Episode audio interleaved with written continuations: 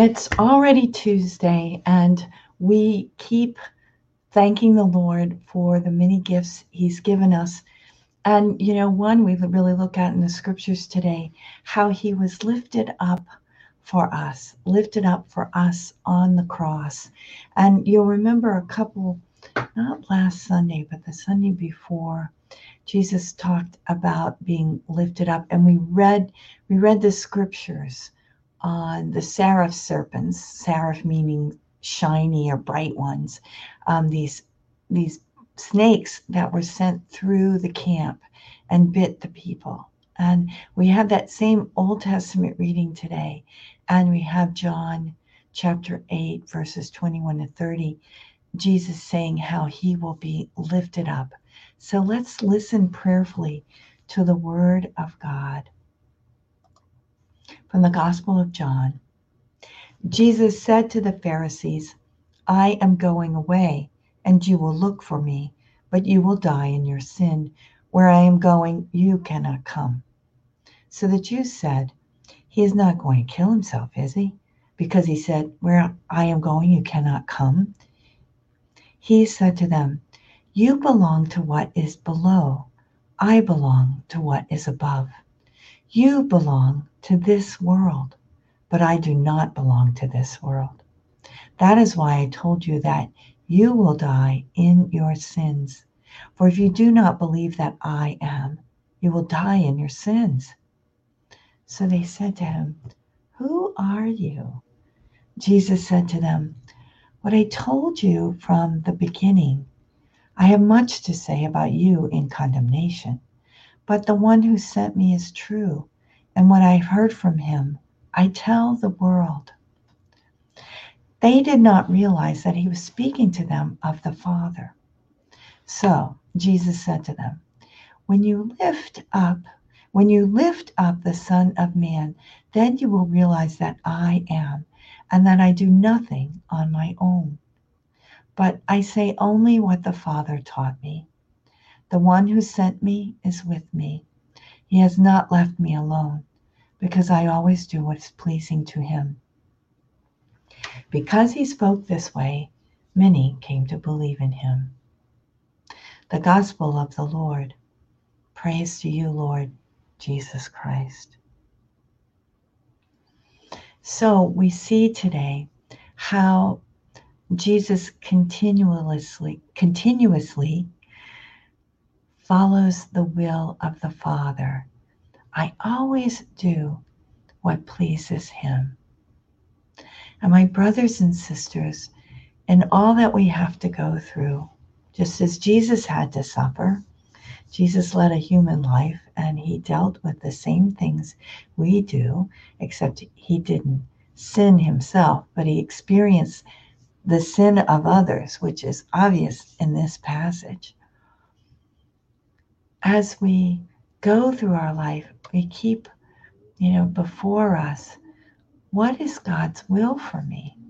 And we do the best that we can to hear his voice, to listen and to follow. And we need the grace of God. We need to pray. We always need to be asking God's help and support, his strength, his light that we may see so that we may follow his will, just like Jesus did. And in that way, grow in our relationship, in right relationship with the Father, the Son, and the Holy Spirit, to whom we totally belong. Thank you, God. And also in right relationship, in holy and healthy relationship with those around us, with our families first, with those we work with, with our friends. Um, so those relationships can be right and true in order toward eternity, order toward heaven.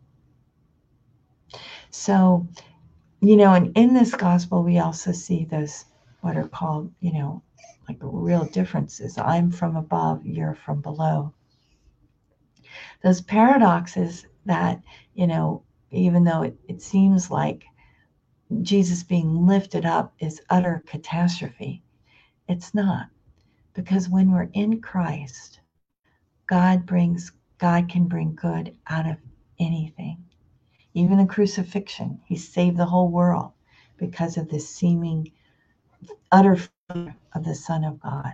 But if we're in Christ, when we're in Christ, as we are living in Christ and trying to follow Him more closely so that we become more and more like Him, our dear Lord, we realize that sometimes what might not seem important or valuable, if it's important and valuable to God, then it's important and valuable to me. I need to live it, to love it, to embrace it, and just follow Him in faith. And the world will tell us we're wrong. The will, world will tell us not to do that, but we need to follow God. We pray our offering of this day. Divine Heart of Jesus, I offer you through the Immaculate Heart of Mary, Mother of the Church, in union with the Eucharistic sacrifice, my prayers, my actions, my joys, and my sufferings of this day in reparation for sins and for the salvation of all men and women, according to the special intentions of our Holy Father Pope Francis, in the grace of the Holy Spirit, for the glory of the Heavenly Father. And we pray for vocations. O Jesus, eternal shepherd of our souls, send good laborers into your harvest.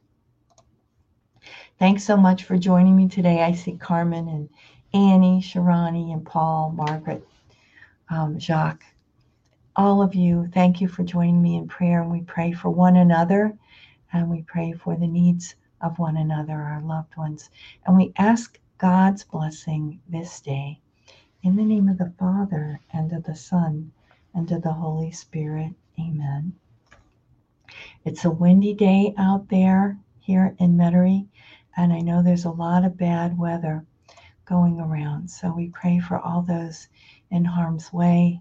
We pray for all those who are helping to keep order and to uh, rescue people and to um, take care of them as they're um, brought for help in um, in hospitals and that we pray for uh, their recovery. We pray for all those with COVID and their recovery, for their families, and for those who are taking care of them.